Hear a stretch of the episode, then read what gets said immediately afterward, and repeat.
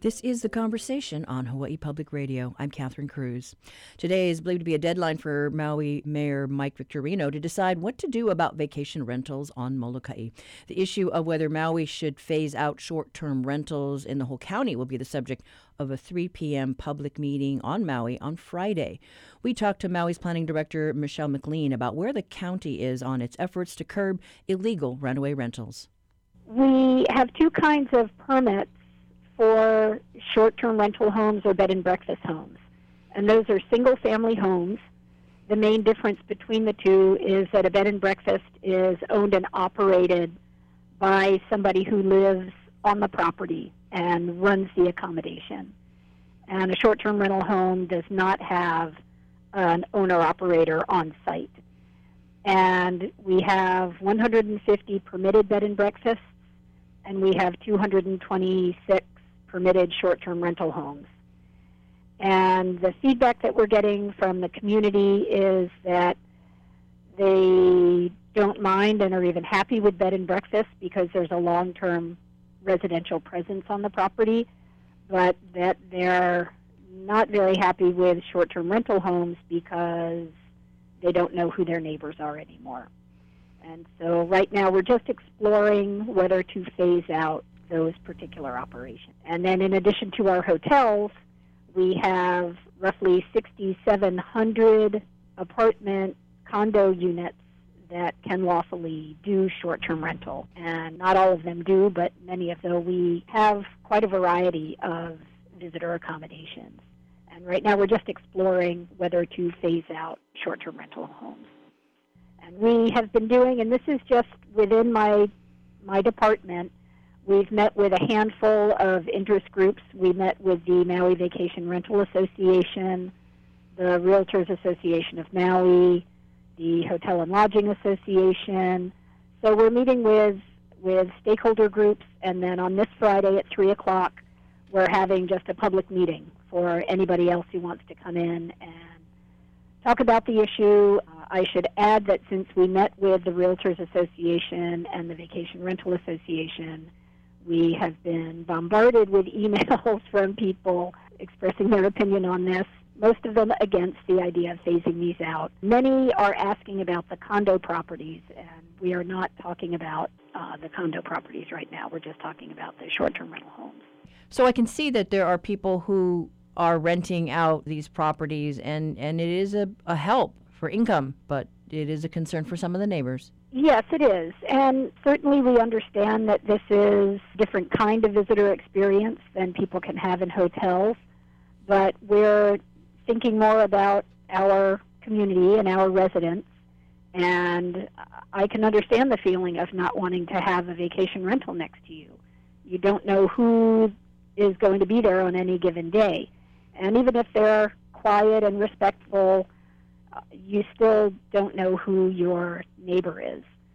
We we also believe that they contribute to the higher property values that we're seeing certainly on Maui and other places in the state.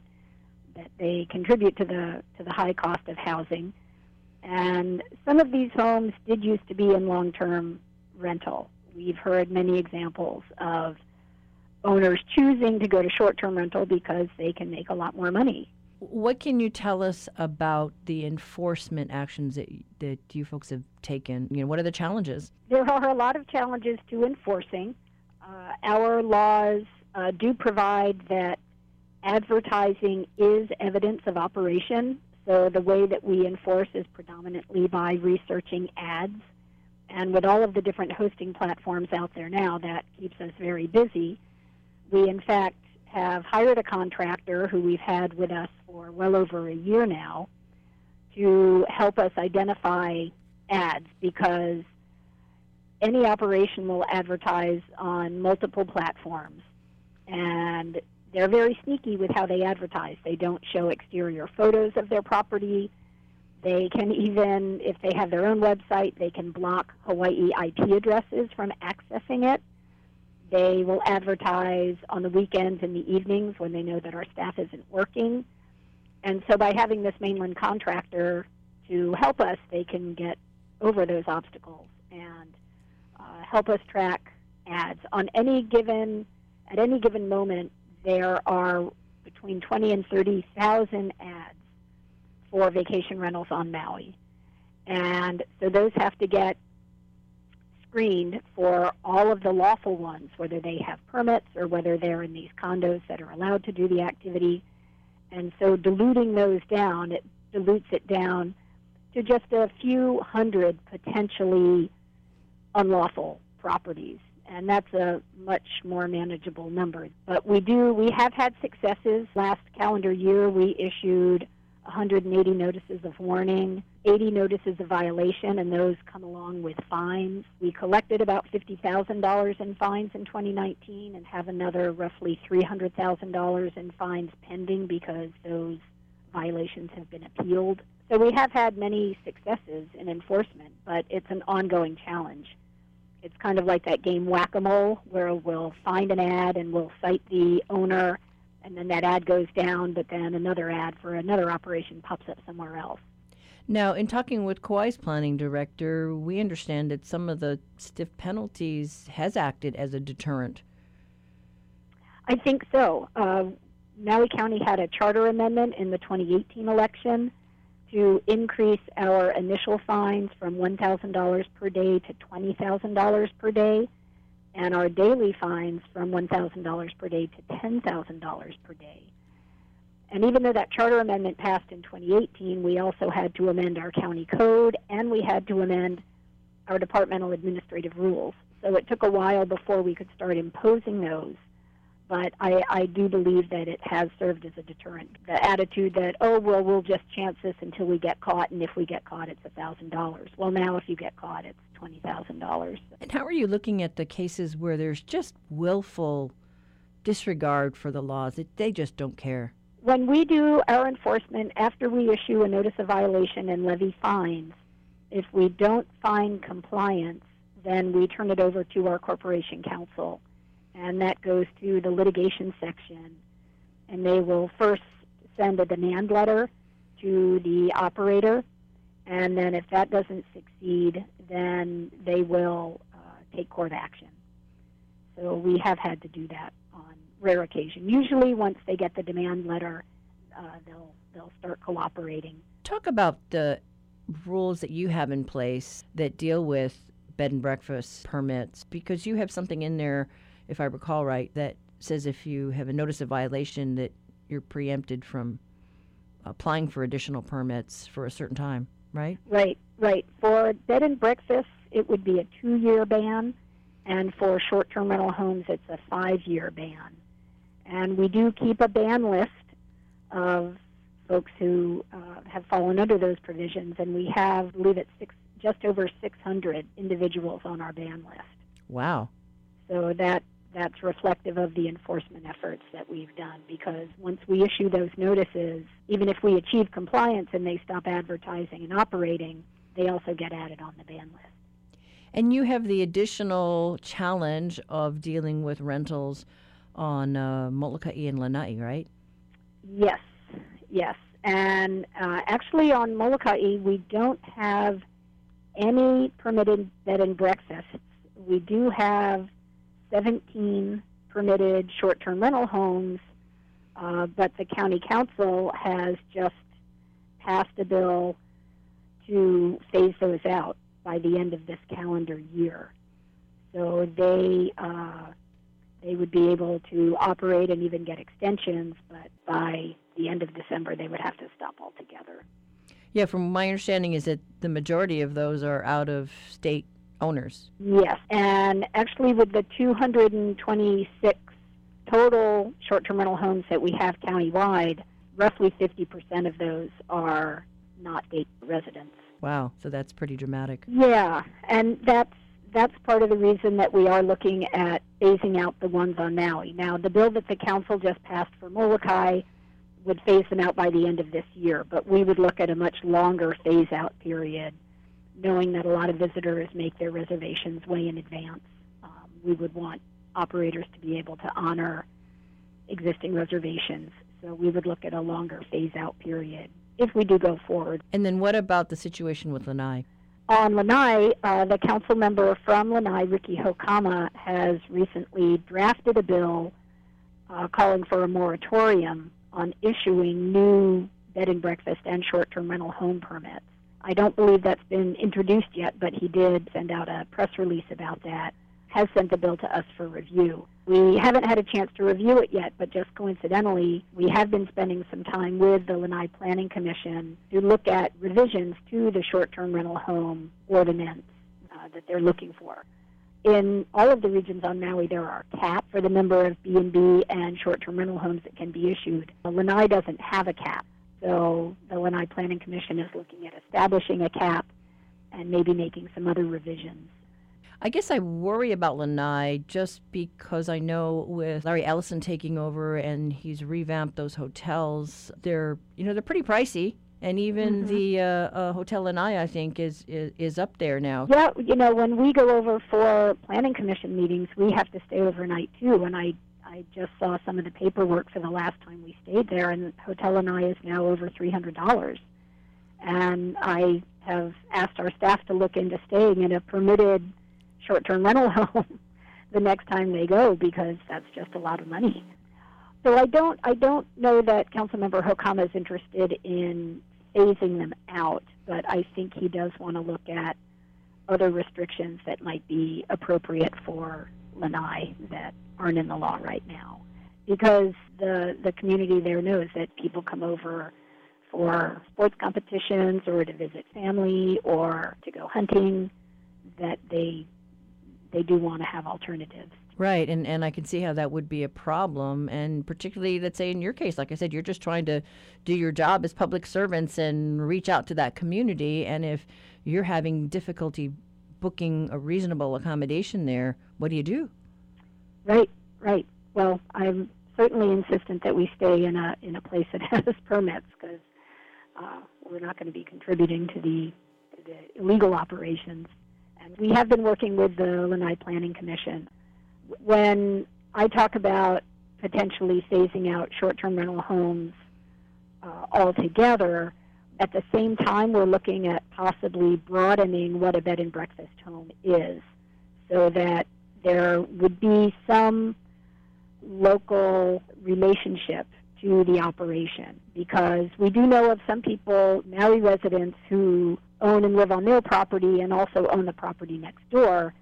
They have to get a short-term rental home permit for the property next door, but maybe that could be turned into a B&B instead because they live there. They're still overseeing the operation a very complicated issue, and uh, hats off to you for for trying different things because it's not easy. No, it isn't. And so I wanted to note that one of the reasons we're proposing this, besides the the contribution that these operations make to uh, higher housing costs and the impact to the community is when the bill was adopted in 2012 to create this permit process, it was expected that all of these operations would come into compliance and the reality is that there's still many that have not. So that was the original goal, but we really haven't met that goal.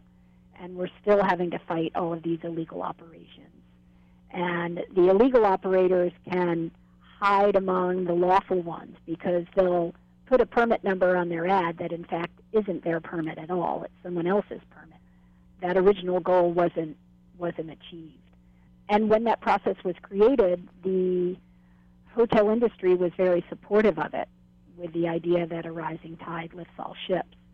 But that climate has changed, and it is having an impact on the hotel industry, and they're not so supportive anymore. And if we were to see an economic downturn, it's going to be impactful to the hotels, which employ so many more people, and we want to make sure that our hotel industry is, is protected. All right. Well, thank you so much. Uh, again, a big week for you folks there on Maui, and we'll just see how this all plays out. Yes, we will. we have been talking with Michelle McLean, Planning Director for Maui County, about enforcement efforts on the Valley Isle. For information about the Friday community meeting, head to our website, hawaiipublicradio.org.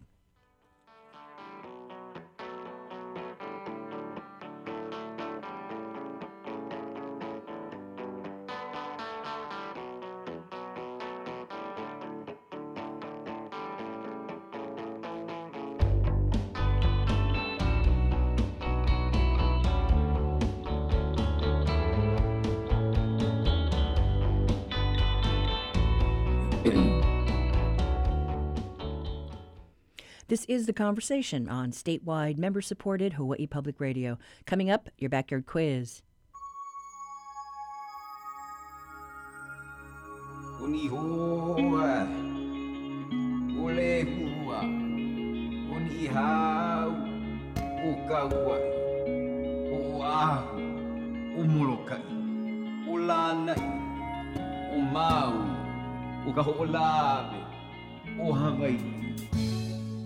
In today's Backyard Quiz, we look back on a bygone political movement that gained prominence during the early days of territorial Hawaii. Soon after the annexation of Hawaii by the United States, many Native Hawaiians worried that neither the Democratic nor Republican parties would properly represent their interests. Thus, the Hawaiian Home Rule Party was formed. In the Home Rule Party's first election, it beat out the ruling Republican Party for a majority in the territorial Senate. While the party initially enjoyed success due to the determination of founder Robert Wilcox and additional support from Prince Jonah Kuhio, the party earned few allies across the political aisle and was the near constant victim of bad press by newspapers opposed to it. While the Hawaiian Home Rule Party is no longer active today, you can still find a street named after it. For today's backyard quiz, can you tell us where on Oahu you can find Home Rule Street? Call 941 3689 or 877 941 3689 if you think you know the answer. The first one to get it right gets a reusable tote bag that tells people you got it right.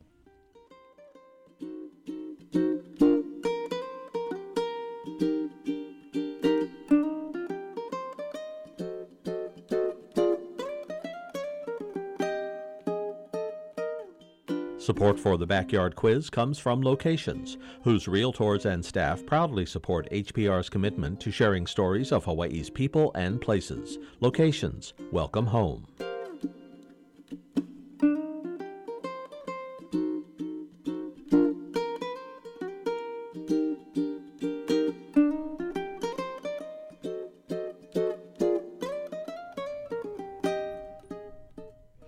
Keep hearing how our risk remains low for COVID 19 here in the islands, and so far there is no confirmed case in Hawaii.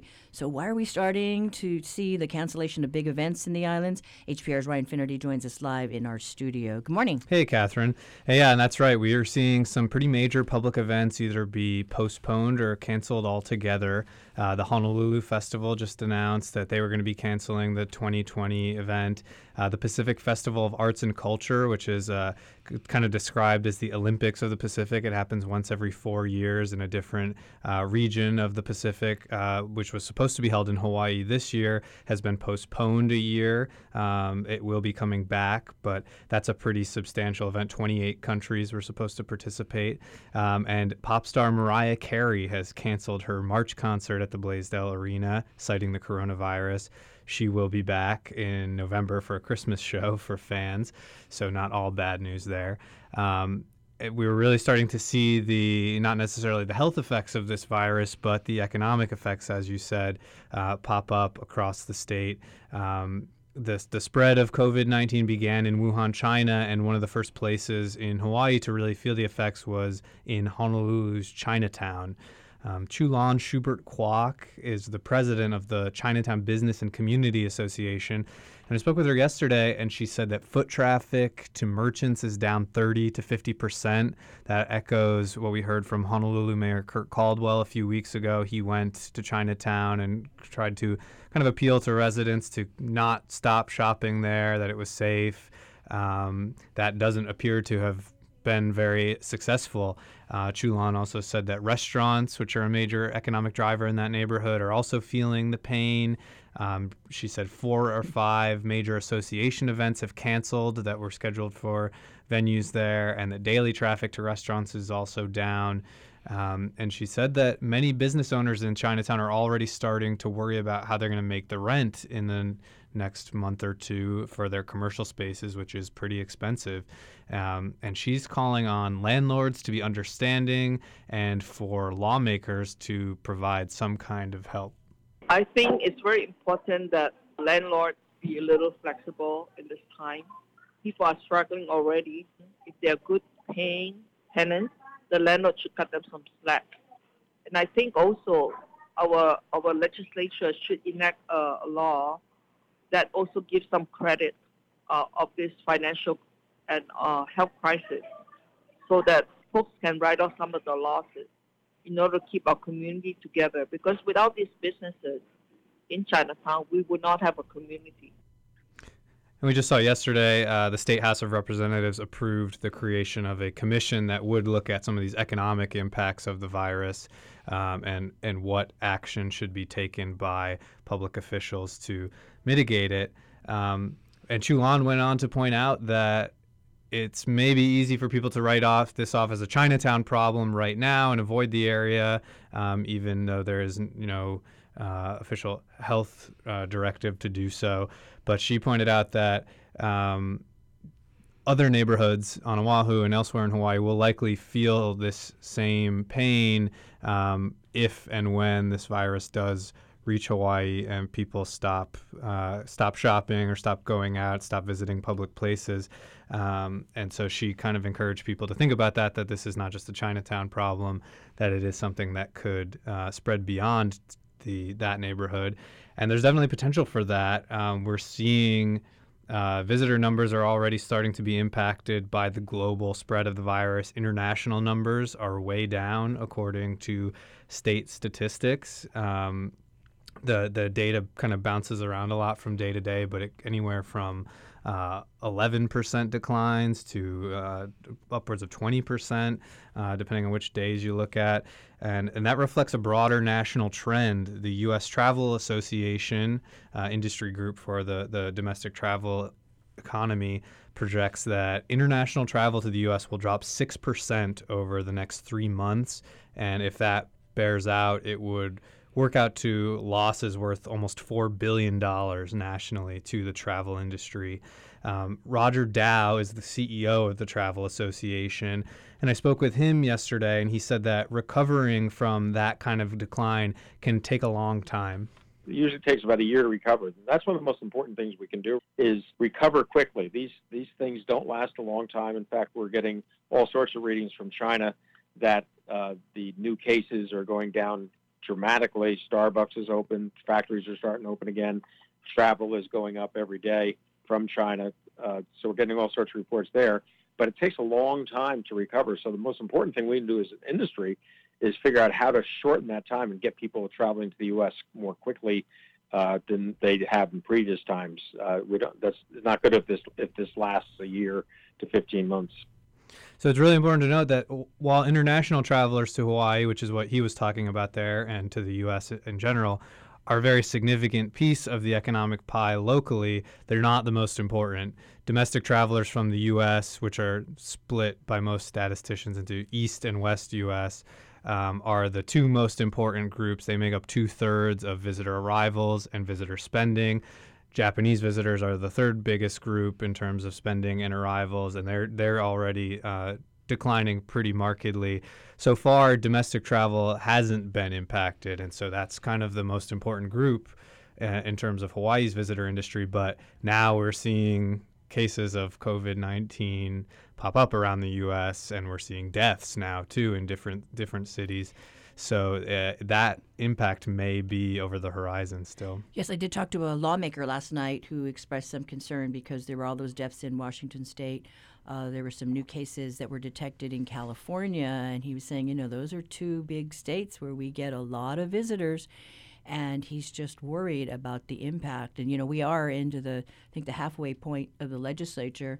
Uh, you know, uh, House Speaker Scott Saiki has that task force that's looking at this, but it's going to affect the bottom line. We've got to have a contingency plan in case we don't get enough uh, money into our tax coffers to, to you know sustain the programs that we want to fund. Yeah, I spoke with uh, Carl Bonham, University of Hawaii economist, just before we came on the show actually, and uh, we'll be doing a story on that tomorrow. But he said the uh, state's finances are, uh, as far as this virus concerned, um, it, it's not going to create a major short-term impact because a, a, lot of state tax revenue comes from income taxes, and people are still going to keep paying those, even if there's a hit to the general excise or the transient accommodation taxes.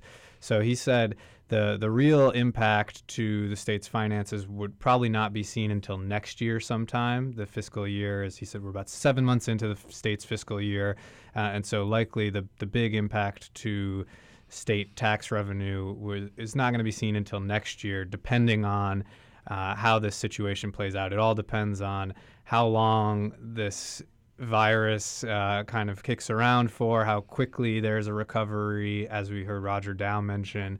Um, so there's just a lot of unknowns in that. We should potentially get a little bit more information next week. The state's Council on Revenues, which is the body that makes predictions of tax revenue coming into the state, is set to meet next week. Um, and they'll be preparing a report kind of looking at that, and that'll give lawmakers a better idea. The lawmakers I've spoken with so far are cautiously optimistic that it's not going to derail any of the major initiatives, particularly some of those cost of living uh, measures that were being pushed by the governor and, and leaders in the House and Senate. So uh, it's still really too early to say what the the impact will be to the state's coffers, but the broader economy, it, there's definitely some warning signs. We're already in a period of slow growth, low growth, uh, slow job growth, and uh, a, a big headwinds for our, our, state's largest industry. And I think people are well just that. saying that, yeah, if we do get impacted, that any recovery will be quick. Thanks so much, Ryan. We have been talking with HPR's Ryan Finnerty about the impact COVID 19 is having on our economy.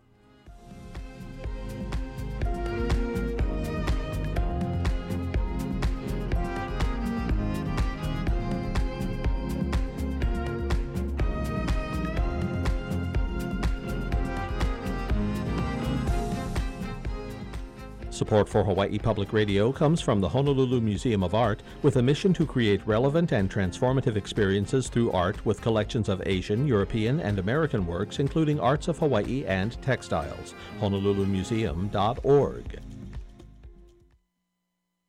When Chris Orris was in his 30s, he got some shocking news. The doctor just looked at me and he said, You have less than two years to live. He was born on a military base where a toxic chemical had seeped into the drinking water. You have a heart defect, and we can't believe you're still alive. And that chemical is still there. On the next, Reveal. This evening at 7, following Bytemarks Cafe. Today's reality check takes a deep dive into an institution of higher education. Honolulu Civil Beat's business reporter Stewart Yerton joins us today. Good morning, Stewart. Good morning, Catherine. So the college we're talking about is Hawaii Pacific University. That's right. Um, so uh, Hawaii Pacific University is going through some really big changes now, uh, really transforming itself, and uh, in a way, it, it, really has to. Well, you know, I think a lot of folks know Hawaii Pacific University, HPU. You know, they they have right. been running commercials about how there's they've got such a diverse uh, student body. You know, they've got some uh, solid programs with nursing, marine science, but uh, uh they've got some big challenges. Right. So, you know, we, we really looked at the business side of this, and uh, the key issues are this: one, it's a it's a co- it's a teaching college, it's a teaching university, um, not a big research university, so they don't have a lot of grants coming in to help support everything.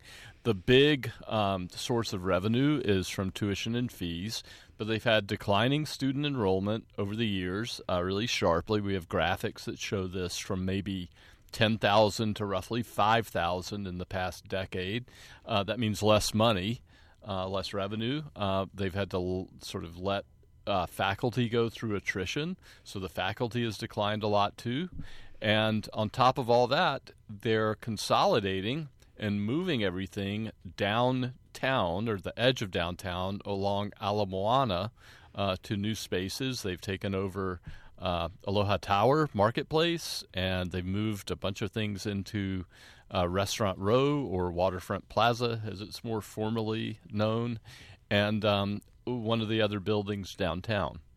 Right. Yeah. So again, this is costly. Yeah. And they moved from um, their offices on Fort Street Mall because of you know safety issues, I think. Uh, but they also did sell, I believe, the property that they have on the windward side, right? That's right. So they sold that, the Hawaii Loa campus, um, and they're moving everything over here to this side of the island. Now, I think for the students, it can be uh, uh, maybe a better experience. They don't have to go all the way over to the other side of the island. Some of them live there as well. But again, it, it's expensive. It's costing a lot of money to move everything here and consolidate here. So, uh, what are they? What are they doing to kind of adjust to this new reality of you know shrinking enrollments? Yeah, that's a really good question. So they have a few things. They have some new programs, uh, some new engineering programs uh, that seems to be attracting students. They're also doing things to try to attract more local students. They have a really interesting program, for instance, with some of the private schools. Uh, one of them is Maryknoll School, where a student can basically earn an associate's degree while they're in college, while they're in high school, um, come out of high school with a with an associate's degree, and really only have to do two years of college at HPU um, afterward. So they're they're doing that kind of thing to try to bump up enrollment. It seems to be getting some traction, but again, we have to see. Now, I know there have been stories about how uh, two longtime tenants, Gordon Biersch and, uh, oh gosh, I'm trying to think of the other one, uh, that they just uh, pulled out. Right. So this is an issue. Um, they do rely on uh, revenue from renting out Aloha Tower Marketplace, that whole uh, mall down there. and Gordon Biersch moved out. Hooters was the other tenant that moved out. The president, uh, uh, Gotanda, uh, Mr. Gotanda, says that they have another tenant um, uh, that's interested, or tenants that are interested in those spaces, and so uh, we'll see. They do need to fill those and generate revenue. Um, it's not a huge amount of money, but every little bit helps. Right, because uh, it, it's a little tricky uh, location. I know they've got Barnes and Noble there. I was excited because you know um, I like bookstores, uh, right. but when I went down there, uh, I mean that's really just geared for the students. It's not so much you know general public, uh, general books. Right. It's it's it's always been a difficult uh, space as we've seen for years um, to get that get that space going. I, I, don't know if having they have dorms now for the students, so they have upward of 400 students living there. It would seem like that should help, but again, college students aren't known as people who are big spenders rolling in dough. So we'll see uh, if that really can attract uh, businesses or not. Right. So I mean, I'm sure the students love living down there. Yeah, they like it. It's a really nice experience. It's beautiful, right? They're right. They have a beautiful lanai looking out over the ocean, the harbor there, and uh, it really is a nice space. Um, and it's not as far as it seems to go to walk from there to Restaurant Row. It's it's only about a 10, eight minute walk, something like that. Well, so it's pretty. It, it seems like a nice experience from talking to the students. Right. Well, we'll have to see how. Uh, uh, how uh, they can um, crack the nut of uh, you know paying for their faculty and and uh, and the upkeep of that area. But thanks so much, Stewart. Thank you, Catherine. That was reporter Stewart Yerton with today's reality check. To read his story on this issue, visit civilbeat.org.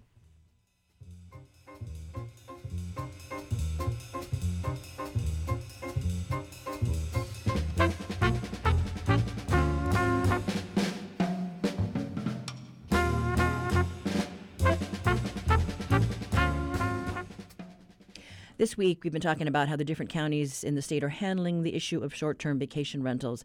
We got this in our email. Thanks so much for addressing this topic. We have years worth of video of sports teams arriving in passenger vans, catering vehicles, full Tahitian dance troupes with speakers booming, drumming through the neighborhood, wedding parties with PA systems and DJs, full production of music videos, all next door in our residential neighborhood. Granted, this is not a typical vacation rental with a family from afar. Our neighbors own multiple structures and have taken down their online advertising to our knowledge. Yet it's business as usual in our neighborhood on the windward side. So many calls and letters to everyone we can think of, and now we are told that only if inspectors catch them in the act can anything be done. The bachelor parties are not held Monday through Friday, 8 to 5 we were so hopeful about the new law.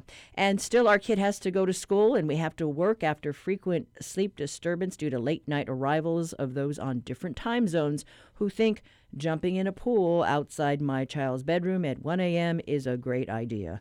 Thanks for discussing. This isn't working where we live. No names, please. We are still neighbors. We also got a couple of calls on our talkback line. Hi, my name is John from the North Shore. I really feel our legislators let us down by not making a distinction between hosted vacation rentals and unhosted vacation rentals. There's a really huge difference between Tutu renting out a spare bedroom to try and make ends meet, and I don't think she's bothering anyone, and the opposite, which is an unhosted vacation rental used as an investment and disrupts the neighborhood, and nobody seems to want those. And the fact that they didn't make a distinction is really very disappointing. Um, you could do it easily by just requiring that you rent 50% of the home you live in or less, and you must have owned that home for three years. Seems like a simple solution to me where everybody wins. I hope we can get some legislature to take it up and get on board. Thank you very much. Aloha. My name is Paul from Haleiwa, and I wanted to remark about how the Airbnb market has affected Hawaii. And, you know, as a construction professional in the field, I've seen the increased black market construction that has gone on uh, as a result of people wanting to accommodate these illegal vacation rentals for profit. And I've also seen how it affects the housing market and has created a housing bubble. We've created the situation now where many local people believe that they need to do an Airbnb so that they can purchase a home and they can stay in a home. But the reality is that the price has gone up based on the income that can be achieved through illegal business. And it basically forces the people of Hawaii to not only have a regular job, but to have to engage in their illegal vacation rental so that they can manage to qualify for a loan to pay for these overinflated housing prices. Hey, thanks for the feedback. Please email us at talkback at hawaiipublicradio.org. Reach out via social media on Facebook or Twitter, or call our talkback line 792 8217. Support for Hawaii Public Radio comes from Inkinen Executive Search, since 1992, helping Hawaii organizations find leaders from across the nation and around the world. I-N-K-I-N-E-N dot com.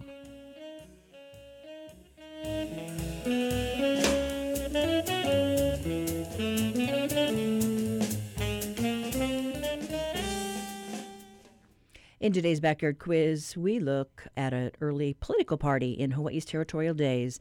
The Hawaiian Home Rule Party emerged as a third party in the days following Hawaii's annexation and focused much of its policy on helping Native Hawaiians and underserved communities in the fledgling territory. The party's key agenda items were to establish schooling for poor Hawaiians, better serve residents of Kalaupapa, and to provide aid to victims of the 1900 Chinatown fire. Founded originally as the Independent Home Rule Party, the Hawaiian Home Rule Party leaned toward more centrist policies and views to provide territorial citizens an alternative to the primarily Democratic and Republican discourse of the day. While the Hawaiian Home Rule Party has been gone for more than 100 years, a small tribute to the former political party exists today in the form of a small avenue in the Kalihi neighborhood of Honolulu. You can find Home Rule Street, nestled right between Democrat and Republican Street. Congratulations to Michelle of Honolulu, who used to work on Home Rule Street. Thanks for submitting that uh, answer. That's today's quiz. If you have an idea for one, please send it to talkback at hawaiipublicradio.org.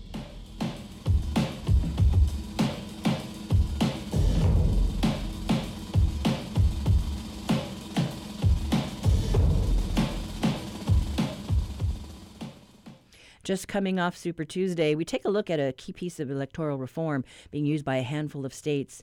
State Democratic parties in Hawaii, Kansas, Alaska, and Wyoming are allowing for ranked choice voting in this year's primary contest, but it's already posed some problems for folks who voted early. Now, this move has long been hailed by advocates for electoral reform as a means to allow for a more representative vote. Maria Perez is with the DC based group Voter Education for Democracy in Action. She was in town working with the Democratic Party of Hawaii and spoke with the conversation's Harrison Patino about the new changes. Ranked choice voting is basically a very simple change in the way that we do elections. So when you get your ballot, instead of just voting for one candidate and saying, I want this person to win and I want everybody else to lose, you get your ballot and you get to rank all the candidates that you like in order of preference. So it's not a zero sum game. It's You get to decide, I really like this candidate, but in case they can't win, then I am saying who my backup choices are. And so, benefit wise, it really allows for voters to vote their conscience. You don't ever, with ranked choice voting, you don't ever have to go into the ballot box and into the voting booth and hold your nose and vote for a candidate that you don't really like because if you vote for the candidate that you actually like, you might help elect the candidate that you really don't like. So there's all these like calculations that we ask voters to make when they're voting, and, and that's just not fair. People should be able to vote their conscience, really state who they like, who they like best in case they can't win, who they like next, and it allows for voters to have a more nuanced way of expressing their preferences. Especially in recent political cycles, the voting choices have become really decisive, and people kind of go to the ballot, like you said, either holding their nose or saying, My candidate's not there and I'm not going to vote. Do proponents of ranked choice voting see this as a way to better increase turnout at the ballot for people who want a more representative vote? Absolutely, and that happens in, in uh, several different ways with ranked choice voting that we've seen in places that have had ranked choice voting for, for a few election cycles. For one thing, with ranked choice voting as a candidate, you need to have some voters' second and third choice votes. It's very hard for people to win in a crowded race just with first choice votes, so candidates need to reach out beyond their base. And what that translates to in real practice is candidates and campaigns need to knock on doors of people who may have your opponent's sign on their lawn. And that means that people are having conversations, campaigns are having conversations with a broad base of voters. That means voters are getting educated on what candidates are about. So there's just an engagement in the political process and in the political discourse that ranked choice voting brings to the table, which is very nice. And in places that have ranked choice voting, we usually do see a tick up in voter turnout that is gradual. Right after so many elections, we see it go up more and more. But in my hometown, where I live in Santa Fe, New Mexico, when we implemented ranked choice voting, we saw a 10% voter turnout increase in voter turnout. So that was significant. So you touched upon it a little bit earlier about having a more representative vote on an individual level. What are some of the really key issues with traditional ballots that proponents of ranked choice voting think that that will solve? I think the the blanket statement there is that ranked choice voting really uh, resolves the issue of having voting be a zero sum game, right? It's us against them. It's you know my way or the highway kind of thinking. Whereas most voters would like to have more of a consensus governance. You know, I find it very undemocratic in a crowded field if a candidate gets elected with 30% of the vote, which means 70% of the voters actually preferred somebody else, right? So, and then that person doesn't really have a mandate, even if they won. Most people did not like them as their favorite candidate. So, with ranked choice voting, you really get to build that consensus with different parts of the population, different uh, people who are supporting different platforms, and come together and build something together so that the candidate that eventually gets uh, elected has the support of the majority of the folks. Now, you mentioned that Santa Fe implemented this, that we've seen ranked choice voting in the Maine primaries. Where else have we seen ranked choice voting before, and how has it worked? So, nationally, uh, Cambridge, Massachusetts has had ranked choice voting at the municipal level for over 80 years you know, we have Santa Fe and Las Cruces in New Mexico. We have four cities in the California Bay Area that use ranked choice voting. Minneapolis and St. Paul use it. Takoma Park, Maryland. There's about a dozen or so municipalities that are using it right now. The state of Maine uses it for all of their state and federal elections. And there's efforts in Alaska and Massachusetts and some other places to bring it to the state level. And, you know, in this case, because uh, it's primary season now, we saw that uh, Nevada had a, a, a, ranked ballot for their primaries last week. And then there's four states that I'm working in uh, Hawaii, Alaska, Kansas, and Wyoming, in which the Democratic Party is uh, using a ranked ballot for their presidential primaries this year. So it's used in a variety of different ways for a variety of different types of jurisdictions, whether it's municipal, state, state or the state party kind of a thing. When we see ranked choice voting being implemented across the nation, is there any correlation between whether or not voter bases with more of a progressive or a conservative leaning uh, are using ranked choice voting, or does it kind of go across party lines?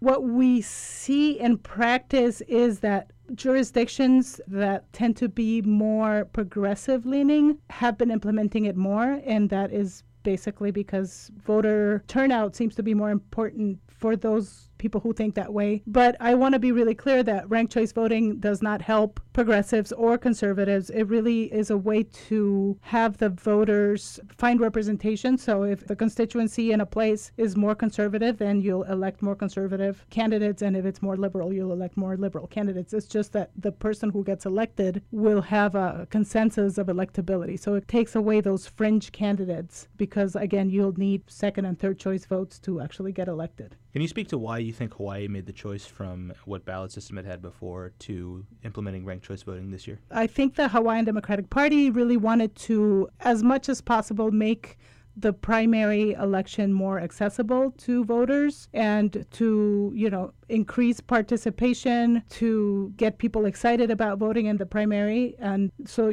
the Hawaii Democratic Party requested for the DNC to approve this plan, and the DNC approved it. And so that's where we're at now. Hawaii has had a notoriously low voter turnout over the years. Do you think that offering alternative voting methods like ranked choice can bring more people to the ballot box? I think so, absolutely. And we've seen this in different places. So, not just ranked choice voting, but other reforms that the party is also using right now for this primary election, like increasing vote by mail and early voting and just allowing for people to vote however it's going to work for them, right? If it's by mail, if it's actually going in on election day, if it's requesting an absentee ballot so those reforms in terms of how is it easy for people to vote, in terms of ballot design and, and tabulation, you know, ranked choice voting definitely helps with that because again, it you can vote. As a voter, you know that you're voting your conscience and that you are not wasting your vote ranked choice voting is is an interesting prospect in this one, but in future elections, is this something that would be more inclusive towards third party candidates? Is this something where, say, the Green Party or Independent Party candidates come forward? Is this a better way to represent those parties that have been forgotten a lot in, in many mainstream elections?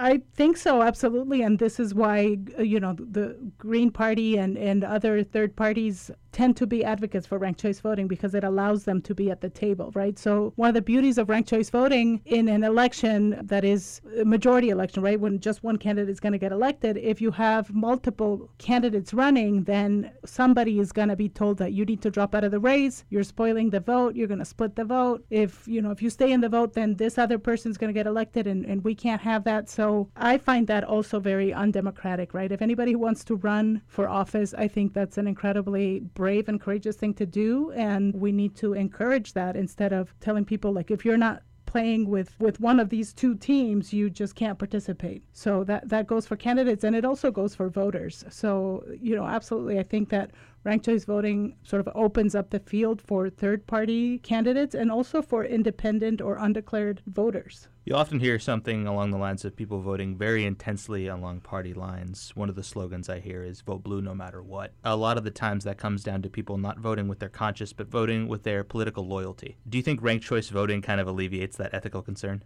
I think it can, but I think it takes a little time for people to get engaged politically, right? Like it's not going to happen in one election cycle, but when you have candidates having to reach out to a broad base, broader base of voters, and also when you know you have a system like ranked choice voting, in which if I'm a candidate, I'm going to need second choice votes. So if I'm knocking on your door and you say you prefer somebody else as your favorite choice, it doesn't benefit me to tell you that your favorite choice is the wrong choice and that you're mistaken and that they're a horrible person, right? Because I want your second choice vote. So instead of trash talking my opponent on a personal basis, ranked choice voting really incentivizes candidates to find common ground with their opponents and say, listen, I understand that my opponent is your favorite, and that's fine. Let me tell you something that your favorite candidate and I have worked on together. We've done this, we agree on this. Can I count on your second choice vote? So it really helps build those coalitions and, and build that consensus type of thinking, which I think, you know, it really engages those folks who might not be thinking about what the policies are, what the platforms are, and are just going to vote vote down the ballot for one party and that's it without ever learning anything about any of the candidates.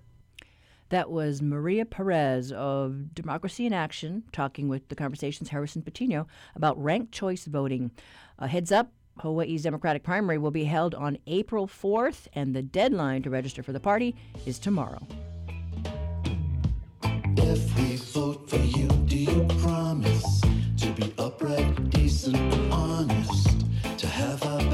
stress at heart. You understand why we don't believe you.